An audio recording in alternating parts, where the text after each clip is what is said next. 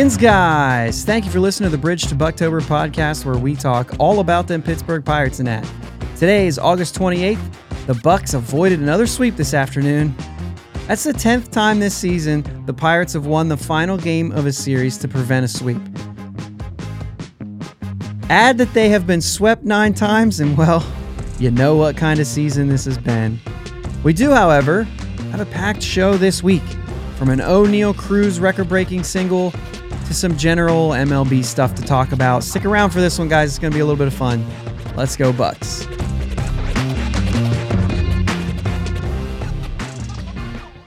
My name is Josh, and I'm joined as always by my brother Jake. What's going on, Jake? How we doing, man? Doing all right. Yeah. We got a win on Roansy Day. Yeah. So I didn't, didn't get to watch a lot of it today, but I was playing ball. Yeah, I had to uh I had to run my daughter to a birthday party where I knew one person there and he was hosting. so it's just one of those things, man. Yeah. It's like, oh, I'll just stand here. and hopefully at some point cuz I'm not I'm not going to initiate a conversation. Right. Like I'm just not. it's not me. It was fine. Yeah. And then like you get into the whole thing, dude. And it I have to find a way to make this an easier discussion. Oh, hey, have some pizza, I insist. No, no, I'm good. No, no, no, have some pizza. And I was like, here we go. Pizza tastes like burnt Mhm. sewage. Why? Listen, I really did not want to spend the next 10 minutes talking about myself. Can we please just stop Just move o- on. just stop offering me food? Oh, that's really bad. Yeah, I know. It's been bad for a year and a half. Let's not talk about it. Oh, no, it was good. They were very nice people, as I found out. Yeah. So it was fine. But I'm like following along on my phone and I saw the beginning and then I that was about it. So yeah, I Um, try to make sure I tune in every time that Roansy's pitching, but I just didn't have a chance today. yeah. Um Between getting between starting to pack stuff up for the move and yeah, had games and you know, it just understand that. wasn't able to watch. So, speaking of all that, I said in the intro there 10th time this season, the Pirates have won the final game of a series to prevent a sweep, and they've been swept nine times. Now, to combine that, we A have lot. two. We have swept a team twice, and we have lost the final game of a series going for the sweep twice. We've only been in position to sweep a team four times, Percent? and we and we're fifty percent successful at finishing a sweep. But nineteen times we've been in position to be swept. Fifty percent, pretty much. Which actually kind of um, that kind of shows you it's hard to finish a sweep. I mean, fifty percent is fifty percent. Yeah. I bet for most teams it's around 50% in those scenarios. You know what I mean? I didn't look that up, but I bet it's pretty close to that. But either way, um, just, you know, it was all also, you know, seven straight losses. And we've been talking about these losing streaks. Fifth, lo- uh, um, they have the fifth longest losing streak with a nine game losing streak this season. They also have a seven game losing streak, two six game losing streaks, and five game losing streak. Tied with the Nationals and Tigers with the most losing streaks of five games or more. Not good. No. And this is what we've been dealing with. And this is what's, you know, it's what we've been experiencing this year. So that's uh that's about all I can say about this week, right? Yeah. Ke'Bryan. Hayes is back. Um, claimed Robert Stephenson from Colorado.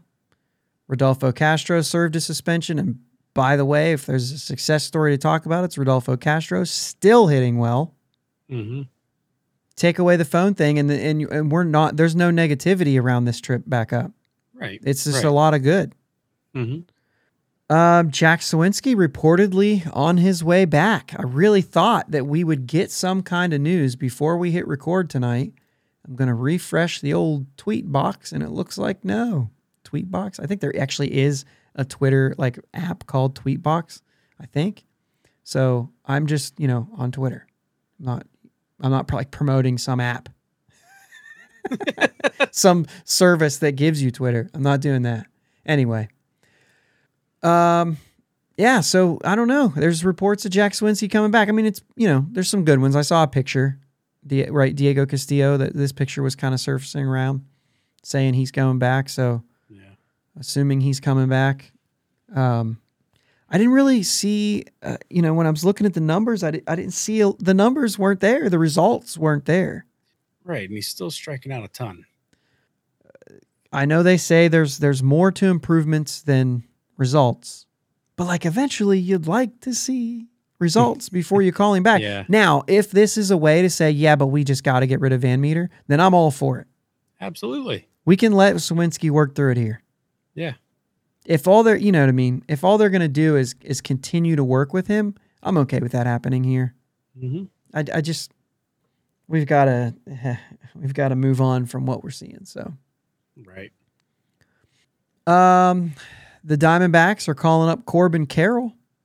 Is a name that before this year I was not familiar with. Uh, boy, they've been raving about this dude all year.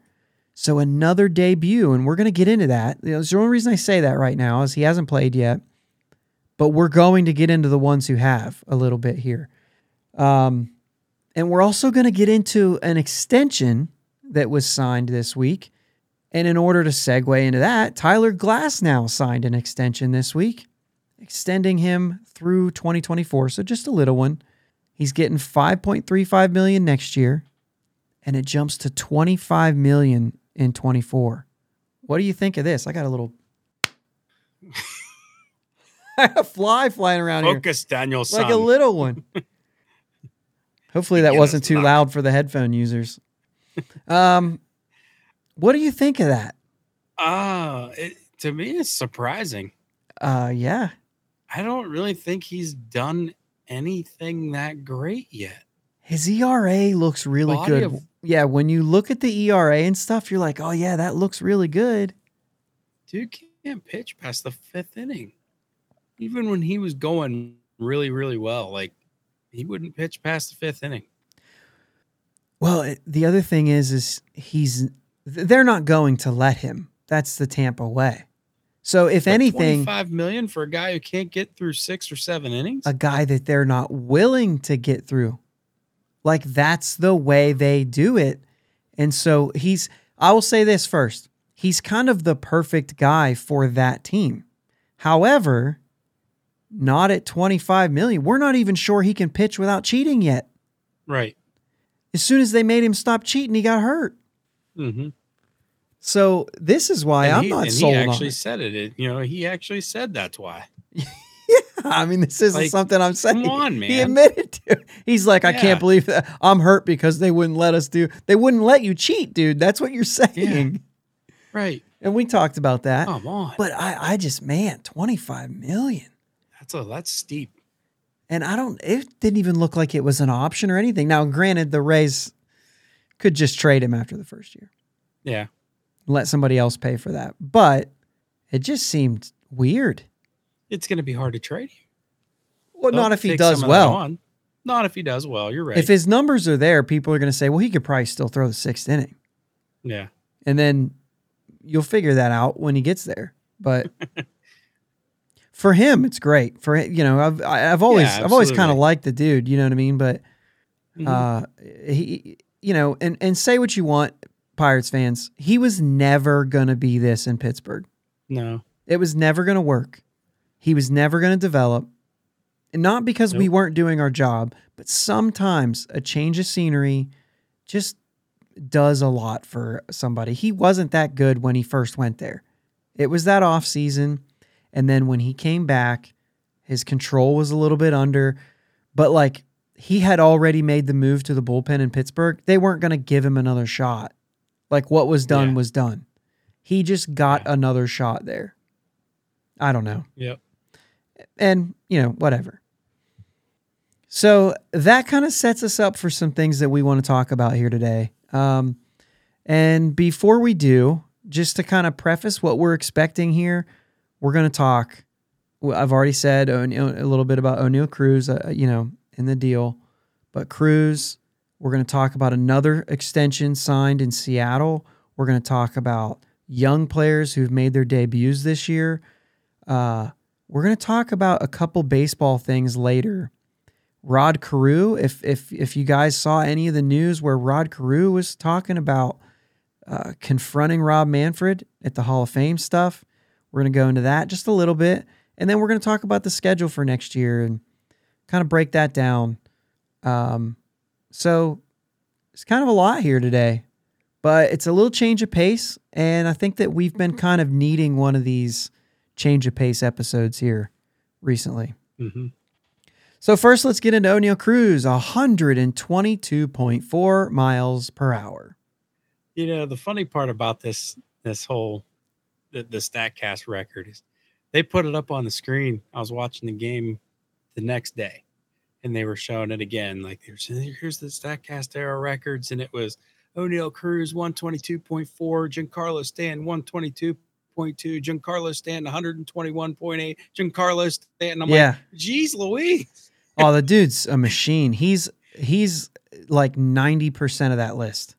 They they had they had the top five up there, and he was the the, the the two, three, four, and fifth. Yeah. There's only there's only now four. There's only four players who've hit a ball over 120 in a major league game. Jeez. Do you know who they are? Well, you know I 2 of them. But let me yeah, I know two of them, obviously, and I'm gonna guess. I, I would guess Acuna. Is that one of them? No, but I was going to let you guess both of them first. Oh no, I was. Just, He's not one of them. uh, no, Pete Alonso. nope. I think you're missing one that's obvious that you're just like, oh, duh. Probably You done? Max Muncy. No. Aaron Judge. Oh yeah, yep, yep. You're right. Duh. But here's the thing the other one is Gary Sanchez, and he did it while he was playing with the Yankees. Jeez, their radar guns are off. The radar guns are off. I mean, those those guys are all like men. You know what I mean? Yeah, I'm just. I'm just. So, yeah, I mean, and Gary Sanchez, I think, has only done it once, but um, at least the, the list I saw, he was only on. I wouldn't have once. guessed him. I really Yeah. wouldn't have guessed him. Yeah, but I mean, I just was like, really? Until the other day, it was only Yankees. Because I think he did it while he was playing for the Yankees, not this year, which is just wild. But I mean, it, it's not surprising Yeah. when you have Stanton and Judge on the same team that Sure. it's going to be those two guys. And then come to think of it, like, why not Oneil Cruz? I know he's not as thick as those guys, but man, height makes a huge difference. Yeah, it does. Absolutely. So this is a cool thing, right? Yeah, It's cool. not, it doesn't mean a whole lot except for the fact that that is still a wow moment. Like he's still, Mhm. the fact that he can do that and he's done it in only 54 games or whatever it was at the time. And Yeah. and you're like, hey, this dude's played in just over 50 games and he already has the hardest throw by an infielder and the hardest ever hit, uh, StatCast hit, not ever, like our hardest ever hit recorded by StatCast. Um, Yeah. 2015. yeah, 2015. So, you know, some people say like, well, maybe the hardest ever. Well, yeah, maybe. And like the Yeah, argument yeah. isn't that Babe Ruth hit one like that because the balls they used back then, you probably Right. didn't. You know, it, but it But doesn't McGwire mean that have. it doesn't. Yeah, it doesn't mean that McGwire didn't, Right. or or you know, an- any of Or those Bonds number of those guys that that would hit the ball like that. However, you know, maybe I just don't care. Right. It's just easier to say, in recorded by Statcast. Right. So I, I like to think of it as it only took that ball three seconds to hit off the wall, from bat to wall, like three seconds. yeah, and you know what else? Incredible.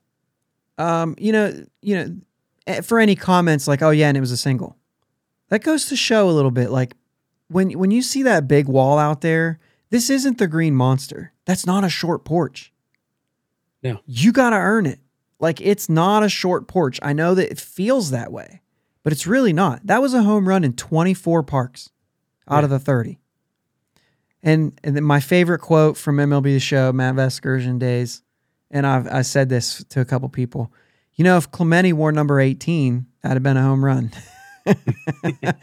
The wall is 21 feet high, and it it hit maybe two feet from the top. You know what I mean? Well, somebody somebody said that to me too. They said there was only a single. I said the, the ball got to the wall before he was halfway down the line. Yeah, and when you hit a ball that hard, and like like like it was written, twenty four out of thirty parks, because he kind of Yeah. looked at it for a minute. You know what I mean? Like when he swung Yeah. through that, he was like, "Oh, it's gone." Oh, no, it's not. But then, like Hmm. even once he started running, he was like, "I'm not getting two. right. Like you already know that. So he was just gonna jog to his get his single because there would have been no reason to turn it on there. He was never getting to second base. Right. Never. By the time he took two steps, which means he was halfway to first, by the time by the time he took two steps, it was already off the wall. Yeah, and, and then you got Acuna out there to boot. I mean, he's got a Right. cannon. You're not you're just not gonna do You're it. not getting second. No. So yeah. Just crazy. It is crazy and it's worth admiring. That is Yeah. a freak. And that's a freakish thing to do. However, a lot of comments. Who cares? He's hitting under 200. That's fine. These are two different things. You're allowed to say, I'm amazed by this, even though Right. he still hasn't figured the, the total thing out yet. You there too? Yeah. The the fact that you can sit back and be in awe of this, yeah. So, speaking of hitting under 200, is Andy Haines bad for Oneil Cruz? We have watched, and I know that's kind of Vogelbach's thing, and maybe Yoshi's thing, but we just we talk about this all the time. We watch way too many pitches. Are they trying to get Cruz to kind of adapt this type of plate approach? Because I don't think it works for everybody. You can't you can't put a cookie cutter anything in the baseball world. Like nothing is a cookie cutter plan. You have to individualize everything for a la. Neal Like, Huntington's pitching uh, development. Yeah. It's just I, I don't know. You can't you can't sit back and say, Oh, everybody's gonna have the same load, the same bat path, the same approach and everything, and expect everybody to hit well. It doesn't work like that. No, but aside that, because right now we're talking about pitch selection and watching pitches and getting deep into counts and things like that. I think when you ju- if you just keep that mindset, if you just keep that argument, I think it Mhm. still applies. I think it's not for everybody. Right. A guy like Oneil Cruz, maybe he's better off hunting. Get in attack mode. Yeah, be aggressive. Don't watch that fastball. Don't wait for them to throw this pitch because you may not get that pitch. Right. I mean, if the pitcher's if the pitcher's doing his job, you're not going to see that pitch. No, and the thing You is, you got to get the closest thing you got. and we've seen Oneil Cruz hit ridiculous balls out. Not Yeah. that I want him swinging at those ridiculous balls, but the idea that he needs a certain pitch, I don't think so. No. I think anything that's a strike, he has the ability to hit out. Yeah. So if you can just get him to swing at strikes, all of them, not Yeah. just not just picking out certain strikes, get him to avoid balls. But I don't I don't need that guy taking strikes. Now maybe I'm wrong about it. Maybe the one high and tight. Maybe the one high and tight. Uh, yeah, But other than that, let him eat. that's that's kind of where I'm at, man. I just feel like there's too many balls that we're watching go by. Mhm. And I think that he's so what's happening is that Cruz is getting behind in counts. You want to know why he strikes out 30% of the time? Well, he's always behind. yeah. We're not giving him a shot because we're sitting here saying, be patient, be patient, watch pitches, watch pitches, which, by the way, is one of the problems in today's game. We'll get into that later. Yeah. I just I, I want my big I want my big dogs hunting. Like you said, hunting. Like just I want you to do damage and I want you to do damage on the first pitch you can do damage on. I don't care if you hit it to right center, left center, down the left field line, down the right. I don't care where. Well, I think there are some guys you can make a case that it's that it's good for them to be selective and but those guys are more bat to ball guys. Bryan Reynolds could actually do that and still hit well. Yeah. because Bryan Reynolds can hit with two strikes. A guy like Joey Votto is capable of that, of going Mhm. deep and still being able to hit the ball well, because he does more than. Uh, and we don't really know. I mean, maybe Cruz does more than power too, but, uh, but that's not the that's not the point. Like, I want him. I want if he flies out to the warning track on a first pitch. I think that's more beneficial than striking out. Yeah. I don't need him to be Andrew McCutchen on this team. I need him to hit home runs. Yep, I'm with you on that So, for sure. with that said, here we are at this point in the season. We're still waiting for Oneil Cruz to happen, and there's been a lot of talk about about our our prospects and how good they are and and where we are around the league and things like that. And you look across the, the country and Julio Rodriguez signs a 12 year extension for 210 million, which has the ability with how he finishes in the MVP race and extensions and and options and all these things to be an 18 year, $470 million contract when it's all said and done. Now, a lot of things got to go right for it to reach 470. And it's probably rare. It's probably, uh, it's doable, but it probably isn't going to happen. I mean, let's get real. We've seen the way this game goes. It's probably not going to happen. I mean, Seattle's probably Yeah. going to just trade him before then or not pick up an option at some point. Yeah. But either way, 12 years too. I mean, this is a huge contract, a lot of incentives. I like the incentives, by the way. Oh yeah. Hey, let's give you the option, let's give you the ability, the you're you're able to reach mega contract, but you got to earn it. I'm going to pay you half that. If you perform, you'll get the big contract. hmm If you don't, you know what I'm saying? I think this is a good Yeah, thing. I I, like I, it. wish I could see more of this. I wish I could see more of this. Base salary, you're going to get paid. You want to get the big, big stuff? Prove it. Right. I'm into this. Julio struggled when he came into the league too. A little bit younger than Cruz, but everybody has their own path. But he struggled a little bit and he had to make adjustments, and he made those adjustments. Probably what, 20, 30 games in, he started to perform. It's taken Cruz a little bit longer than that. This isn't a knock on Cruz, but this kind of does tell you, uh, kind of back to the, the comment that I made, like, I don't need him to be McCutchen kind of a thing. But, um, you know, it, we we talk about generational talent, and we talk about guys like that. I'm just not sure that Cruz is one of those guys that's going to be in the MVP MVP race every year.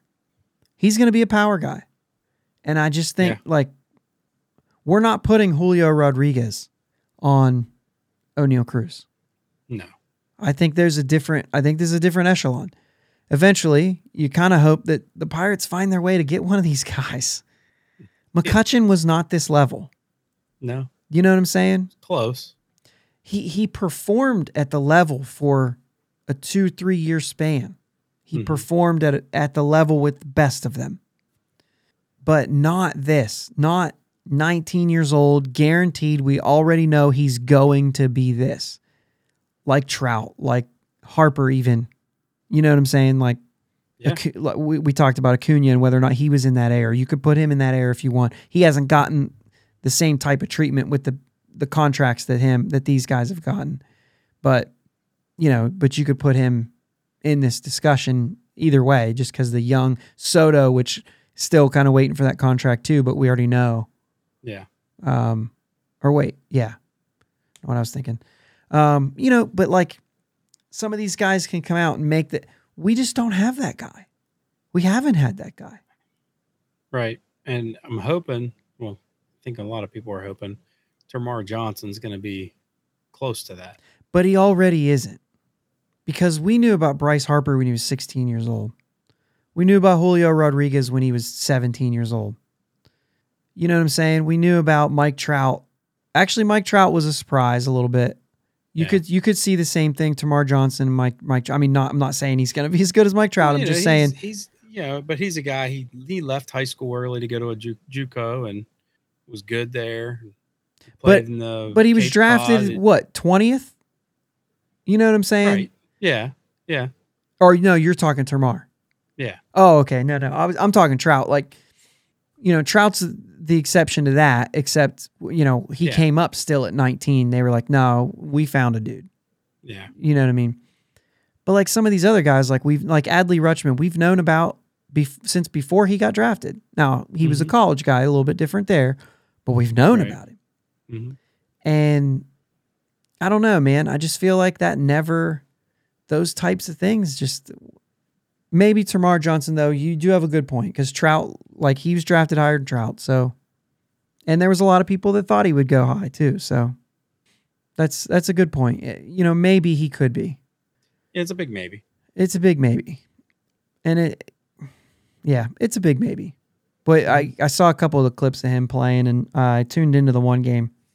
When he runs, man, he reminds me of Josh Harrison. it's just something about the way that he moves. I don't know. I think it was also because he was a, it was the one where they pulled him out of the game just recently, and the way he avoided a tag, and we just remember Harrison doing that so much. yeah. Um, I don't know what my I don't know what my total point here is on this whole thing. Maybe just hey, let's chill and let Cruz do his thing. He's not Julio Rodriguez. Right. As much as we want him to be, he's just not. Um, speaking of the young players and everything, uh, MLB just uh, had an article about the best player at each position to debut in 22. Now, we've talked about this at length, all these debuts that we've had. It's slowed down a little bit, but no Pirates made this list. Now, Cruz is out of that. This is just debuts. He debuted last year. He doesn't count. So it was Roansy. So is Roansy. Uh, not that, yeah, I, which neither one of those guys would have made this list anyway, to be honest with you. No. But just saying, um, 243 players have debuted this season so far. And I feel like that was a huge number till we looked it up. And for the last five or six years, I mean, 2020 aside, it's been around 260. Yeah. Which I feel like we'll probably get to.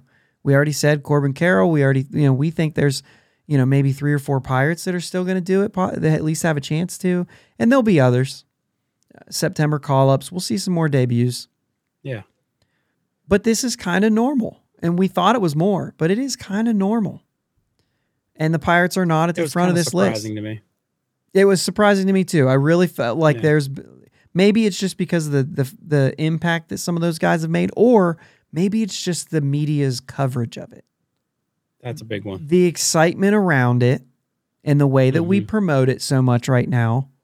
We know these players more than we used to. I told you I wasn't going to bring Yeah. this up, but there's one guy on this list that I was like, ah, I don't remember knowing that name. Yeah. But Oakland and Cleveland have had 14 debuts, Kansas City 13, and then Baltimore, Chicago, Cubs, Marlins, and, and Pirates with 12. Detroit and St. Louis with 11, and Philly with 10. Which I was kind of surprised to see teams. I mean, Cleveland, we that, that's well written how young they are and and and, and their success this year. Um, I was a little bit surprised to see St. Louis that close. I mean, this is a team that's in first place Yeah. and and getting it done with young guys. yeah. Even Philadelphia, really. Yeah.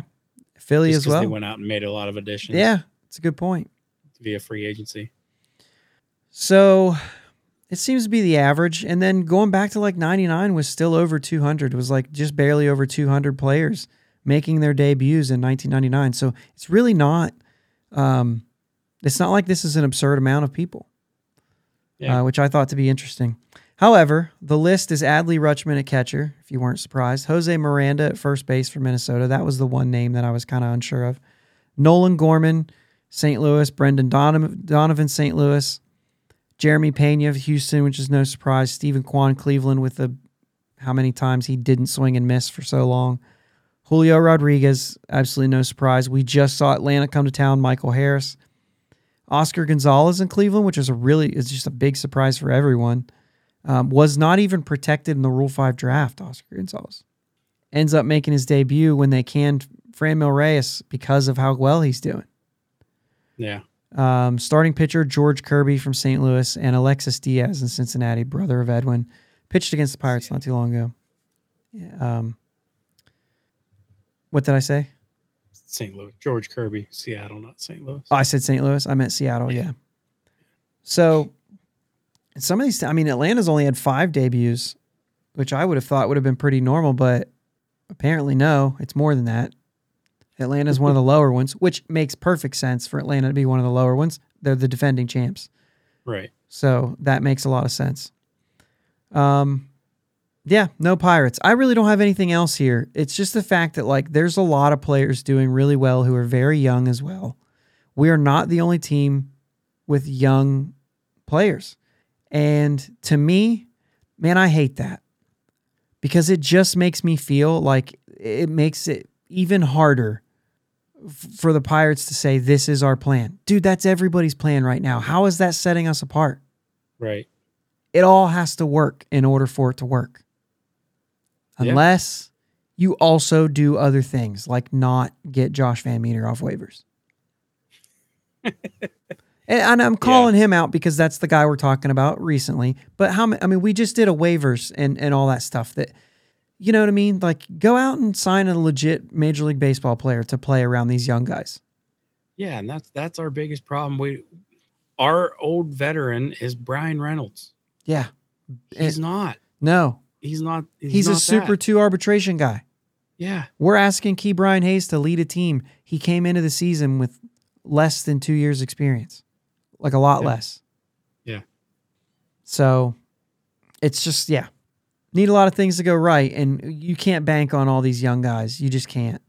But you look at some of these guys who are doing well, they're doing well surrounded by guys who are doing well.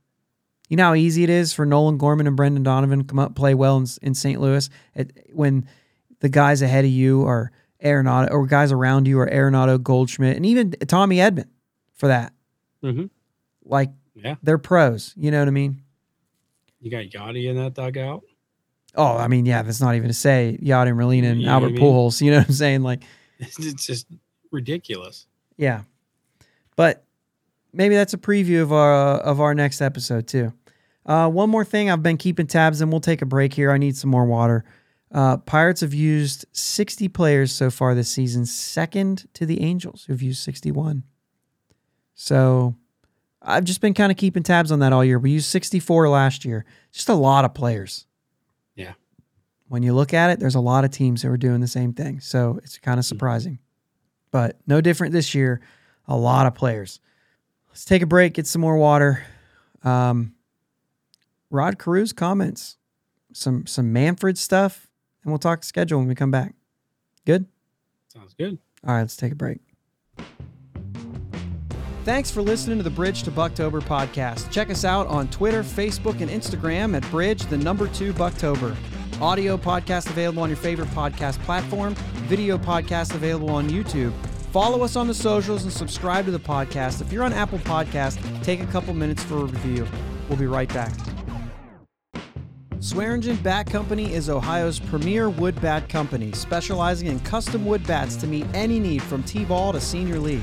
Check out their website at swearingenbaseball.com. Link is in the show notes. Twitter and Instagram at Swearingen Bats. You can also find them on Facebook.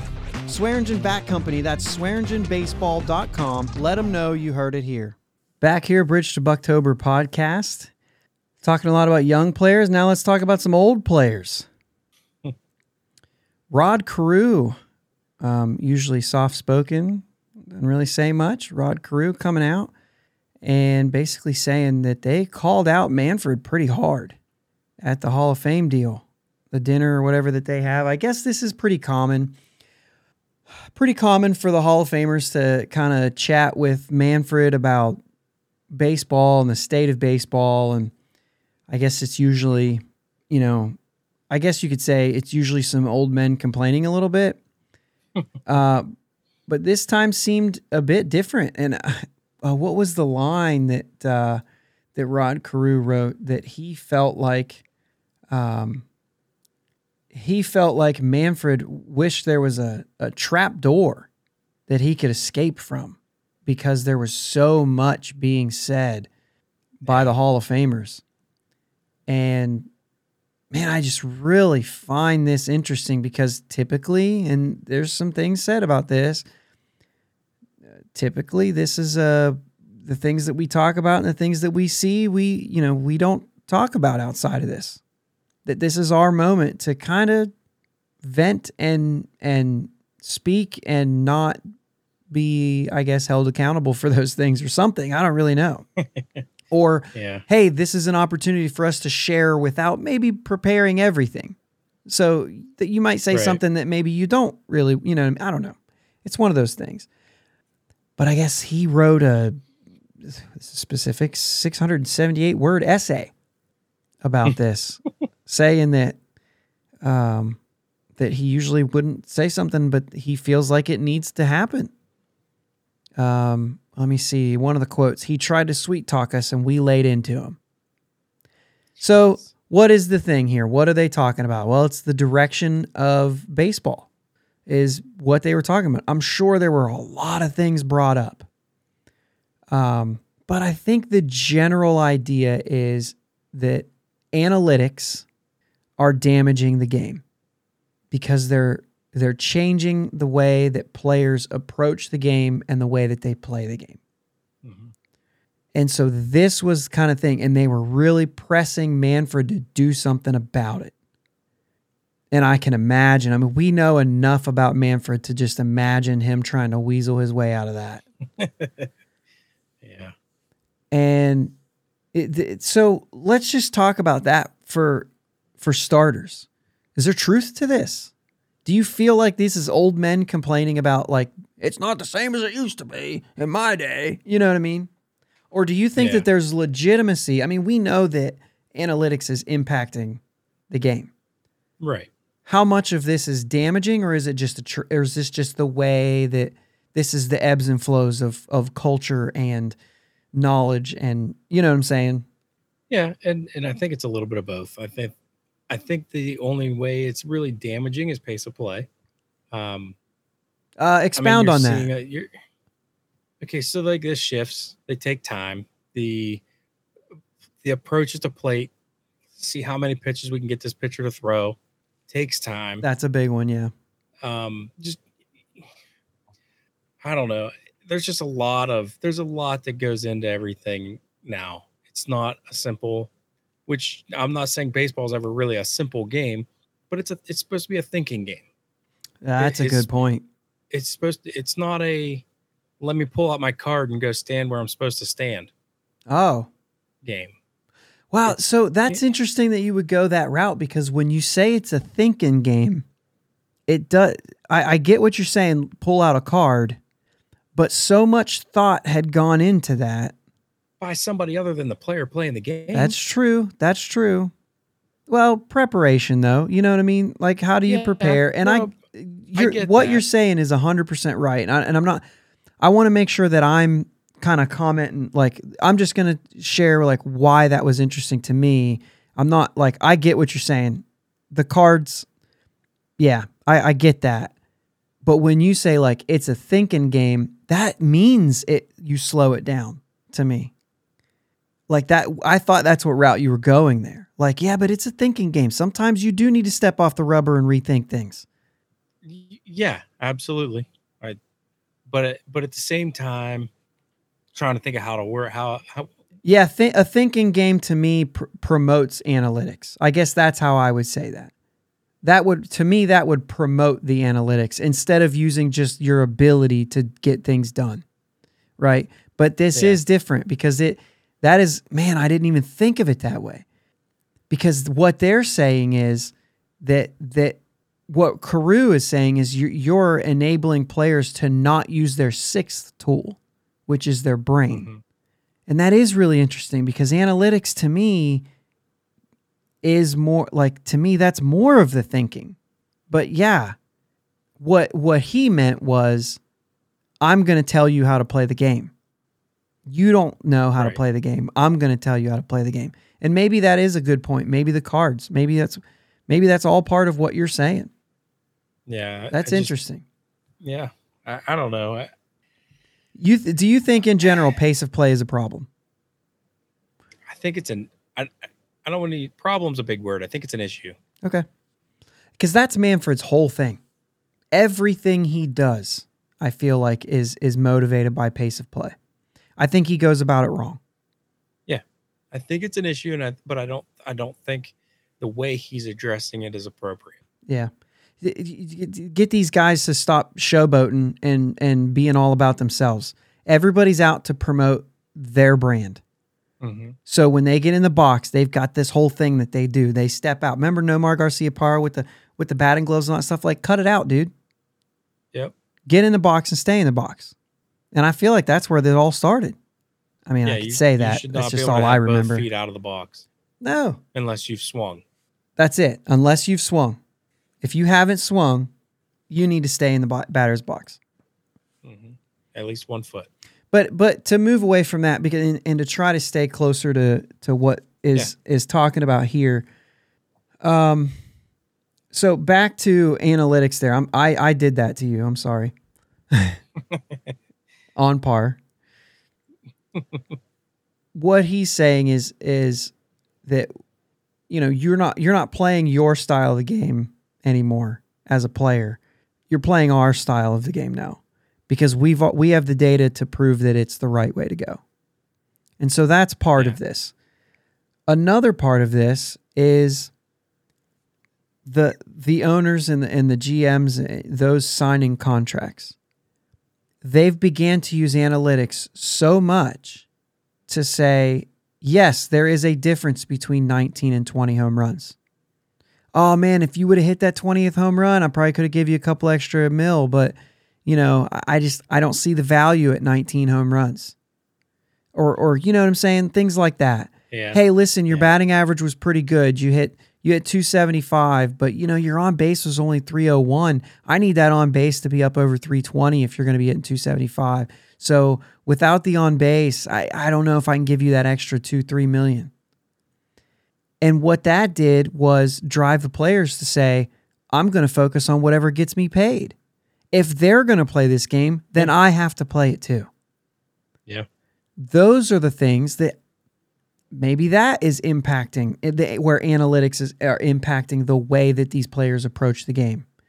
Instead of getting that hit that may drive in that run, that may win us that game, that may get us closer to winning the division, I'm swinging for the fences so I get paid next year.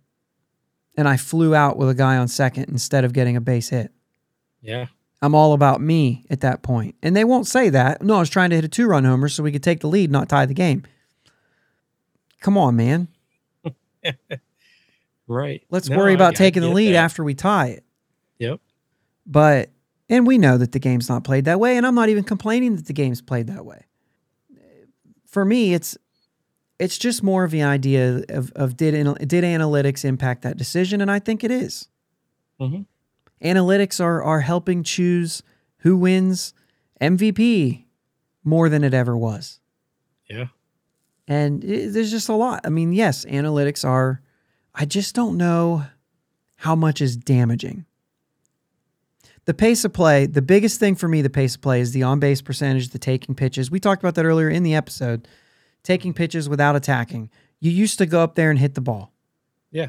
If you got a, if you got a fastball on the first pitch or the second pitch, you were hacking at it. And that was okay. You walk when the pitchers don't throw strikes. Right. Instead, we're striking out so much, be- and, and we're only striking not because we're not good. We're striking out because we're behind, and pitchers are Mhm. good. They're going to blow you away. Yeah. I find this very interesting. I like that they, uh, what do you say? Went at him. We laid into him. I like that Yeah.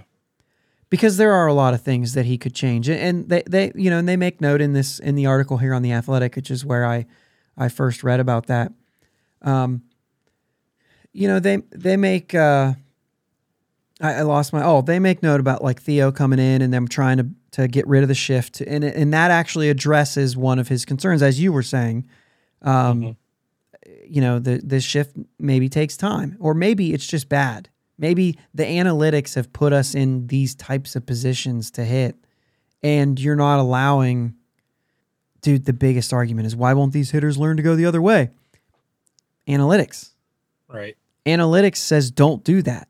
Go ahead and swing for the fence hit it hard enough they're not going to field it either way Right. so maybe that's the argument.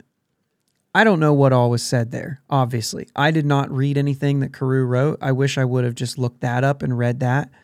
Um, but, you know, apparently this was a little surprising coming from him. yeah. so the second question I have on this, and then I and then I want to move on, is is any of this really Manfred's fault? I, I mean, I, I don't know exactly how it could be. Yeah, my short answer is no. Like this happened. I don't feel like Mhm. he caused any of it to happen. And I don't feel like they're saying he did. But to to even go one step further, is there a lot he can do about it? So you can you can limit shifts. That's only a piece of it. Yeah, sure. You can tell guys they got to stay in the batter's box or else they get a strike called on them. To me, that stinks. right. I, something, yes, you need to do something, but like the fact that you just get a random strike, like how do you? th- You're adding so many things to this now. Like, oh, uh, automatic strike. Well, no, that's not a pitch, so it doesn't impact the pitch count or like you know what I'm saying. Like, there's just a lot. Yeah. Like, how do you? And I'm sure there's ways to do it, right? And, and, and that's ridiculous of me, but but it is kind of the uh, it's kind of the idea. Like, how do you enforce it? What do you do? I mean, there is a balk, right? And the balk has a consequence. Call a balk on the hitter. I always try to think of when I think of these things. I always try to think of well, what already exists, right? How can we relate Right, it to something right. that already exists in the game? Um, so maybe it's something like that. I don't know. Um, It's it- interesting. it is interesting. I, I, But I, yeah, I just don't know that there's a lot he can do about it. I think it comes down to front offices and and players. Yeah. The players have got to do a better job. It- this this can't be on rule changes to to increase pace of play. Eventually, the players Yeah, need to admit there's a problem and speed up. Yeah. This is how you change games and then it's like you're never going to get the the old style back. You know what I mean? It's just I Oh know. no, yeah, and and not that you would want it. You know what I mean? Because No, yeah, there, and there is something to be yeah. said about the eras and how they played during this era and that era, and you know what I mean. Like, I, th- I wouldn't say that. I think the pace was better then. It was more interesting. There were more people Mm-hmm. interested in it. There were more people watching. I can't believe. I used to not be able to believe people say it's boring to watch baseball. And I'm like, how is it boring?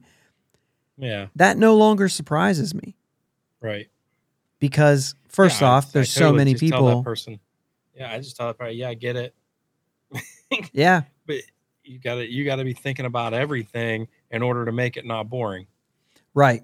You have to be tuned in, or you have to say like, I'm doing other things, and this is it's beautiful background. You know what I mean? I have a hard time listening to it on a radio anymore. Uh, You said that, yeah. You said that a couple weeks ago. And maybe that, and- and maybe that's because of that. Maybe maybe it's pace play. Maybe it's bad broadcasting. You know what I mean? Like I, I don't know, but Yeah. Um, if you guys haven't uh, read some of this stuff, I know the Athletic. Um, I actually do subscribe to the Athletic, um, so I know that it's it's maybe behind a paywall. But look up the Rod Carew comments because there are other sites that that are not that way. That are that are writing about this, and if you can even find what he's saying, I think it would be really interesting. And I'll probably seek that out and see if I can find out what Rod's what Rod Carew's article um, actually was and maybe there's a link to it, but I, I, I will definitely look into that. But really interesting to hear the Hall of Famers like um, this article mentions that there was a sense of urgency in that room. Like you need to fix this before it goes like before it hurts the game too much. Baseball's Yeah. fine right now. It's not what it was, but it's still okay. But the fact that it's not what it was these Hall of Famers are saying you need to get it back to where it was as far as popularity. You know what I'm saying? You're losing Right. fans. Um, like I said, I it's fine, but there's no doubt it's losing fans. Just not to Yeah. the point where I'm worried about it. You know what I mean? But if they continue down this path, who knows? In 15 years, maybe you start worrying about the sport if it continues the way it's going. Yeah. So anyway, let's talk about one of those things that they've done to try to uh, to try to improve the game, and that is the new schedule. This is the last thing we have here. Uh, overall, what do you think? I mean, less games against division. Um, we're kicking off against the Reds. I'm actually gonna if you're if you're not watching the YouTube, I'm gonna share this and and you could tune into the YouTube if you want to look at the schedule along with us. But kicking it off against the Reds, it's really interesting to me after that because then it's um, three American League teams: Red Sox, White Sox, Astros, and the White Sox and Astros are at home. Our home opener this year is against the White Sox. That's really different. Yeah, it is. Did you realize it was the White Sox? I didn't. I, I didn't even. I didn't pay that close attention. I just because I saw it was released, and I kind of just went in and looked at a little bit about, ooh, you know, what- what's what's it look like. But I, I didn't even. I didn't put two and two together. Yeah. But um, my my first impression to go back to your origin, your first question there. My first impressions, I I love it. Absolutely love that we're playing everybody. Um, I, we talked before this, and you know, some people don't like it that it's less divisional games. I'll tell you one thing: I I don't like starting off with divisional opponents if we're only going to get so many games. But at the same time, anything that you roll out the first year of, it's not going to be perfect.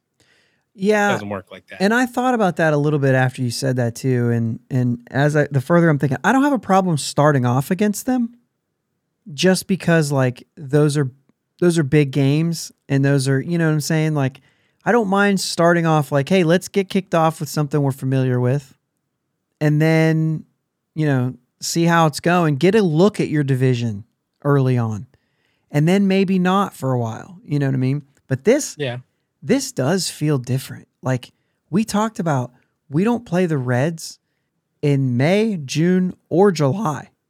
There's going to be a three month span where we don't even see the Cincinnati Reds. And that just Wow. feels weird. And I don't know how we, we- I think we looked at it and there's probably what, two months that we don't see them in the current schedule. So maybe it's not that different, right? maybe it's really Yeah. just not, but it just felt, I think maybe because you were paying attention to it, it does feel weird to have your home opener against an American League team, against the White Mhm. Sox, who we don't see very often. I don't think I'd care. it doesn't bother me though. No, it doesn't bother me. When, right now, in in the in the current layout, we have three wild card games or teams. I mean, so you should be able to stack up against the the other teams who are also going for the wild card. Mhm. So you're not like two teams beating up on a bad division, so you get a lot of wins just by playing your bad division. Now you've got to earn it because you've got to play everyone. It, it does give you a sense of like you have to earn your way in a little more now rather than maybe playing in a in a poor division. I think it can go the other way as well. I mean, if you struggle against one specific team, that could kill your season. Yeah. You know, and it it, it may not have that quite of that effect anymore. Yeah, if you're if you're a team um, I mean you could even say like the pod let's let's say the Padres for for example, they have to play the Dodgers 19 times. Yeah. If they lose that series quite a bit, that could knock them out. So Mhm. I think that kind of cheapens it a little bit, but at the same time, like when you have a powerhouse like that, I don't know.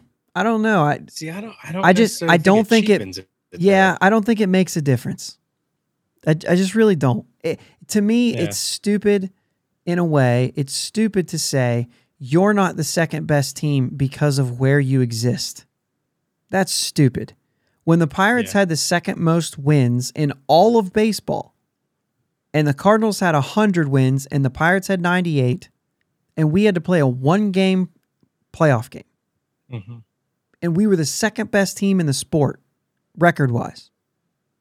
And we had to play a one game playoff only because of our geographical location. Like that's stupid. Yeah. So in a way, I would almost want to see this say, you know what? There's an American League and a National League. Just Do away with divisions altogether. just do away with them. We have an American, we have a national. The two best teams. I mean, that's basically what you want to talk about going back. It was that way. There were two. There was East, there was West. At the end of the year, the two the team with the best record in the East and the best record in the West, they played to go to the World Series. That was it. hmm So I'm not saying do like go that you know, don't do it like that. Like I still want to see these playoff Right. series. I want to see them. Right. But even then, it was flawed because you could have been great. You could have been the second best team and not even had a playoff game Yeah. because there was one. And that was why they said it's important to beat that team. Well, in this in this way, when you have to play everyone, then you should be stacked up against everyone. Mhm. So if it's so important to win your division, then I kind of do want a lot of games against my division. because I want a chance to beat them. Yeah. I think when you do something like this, maybe you do kind of you don't lessen the importance of winning your division, but you decrease your chance to win your division Yeah. because you may be you may go 10 and 3 against the team who wins your division. Because Yeah. they're going to get so many games against other teams that they could make up for that. You know what I mean? Yeah. Yeah. And I don't know if that's good or that's bad. I'm not saying one way or another. But maybe it is the beginning of something where we say, no, no, no, everyone's stacked against everyone. We'll still do American and national because that's not a geographical problem. The only the only issue I have with that is you know the coasts have more money. Yeah. And so if you're constantly if if if you're in the middle of the country and and and you notice that those teams, I mean look at the AL Central. I mean those those teams a lot of times like the winner of that division is is not very good record-wise. And they're Yeah. playing a lot of games against other teams who are small market teams. I don't I don't mean to say they're not good. Um, but they're small market teams and the way that they operate is they have to reset. They have to offload. They have to do what the pirates are doing right now what the royals have been doing what the tigers did what you know what i'm saying? Like a lot of those teams tigers are kind of a bad example because they've got some money. Um, and chicago and st louis as well. So those are you know big markets in the middle of the country. So that's you know different but i don't know man. Maybe it is the beginning of some of that. Either way this is pretty cool. Um, if we just look at home games, just to get an idea of like the teams that are coming to Pittsburgh, White Sox, Astros, Dodgers in April. Uh, I just said the non-divisional games, you know, and then Blue Jays, Rangers.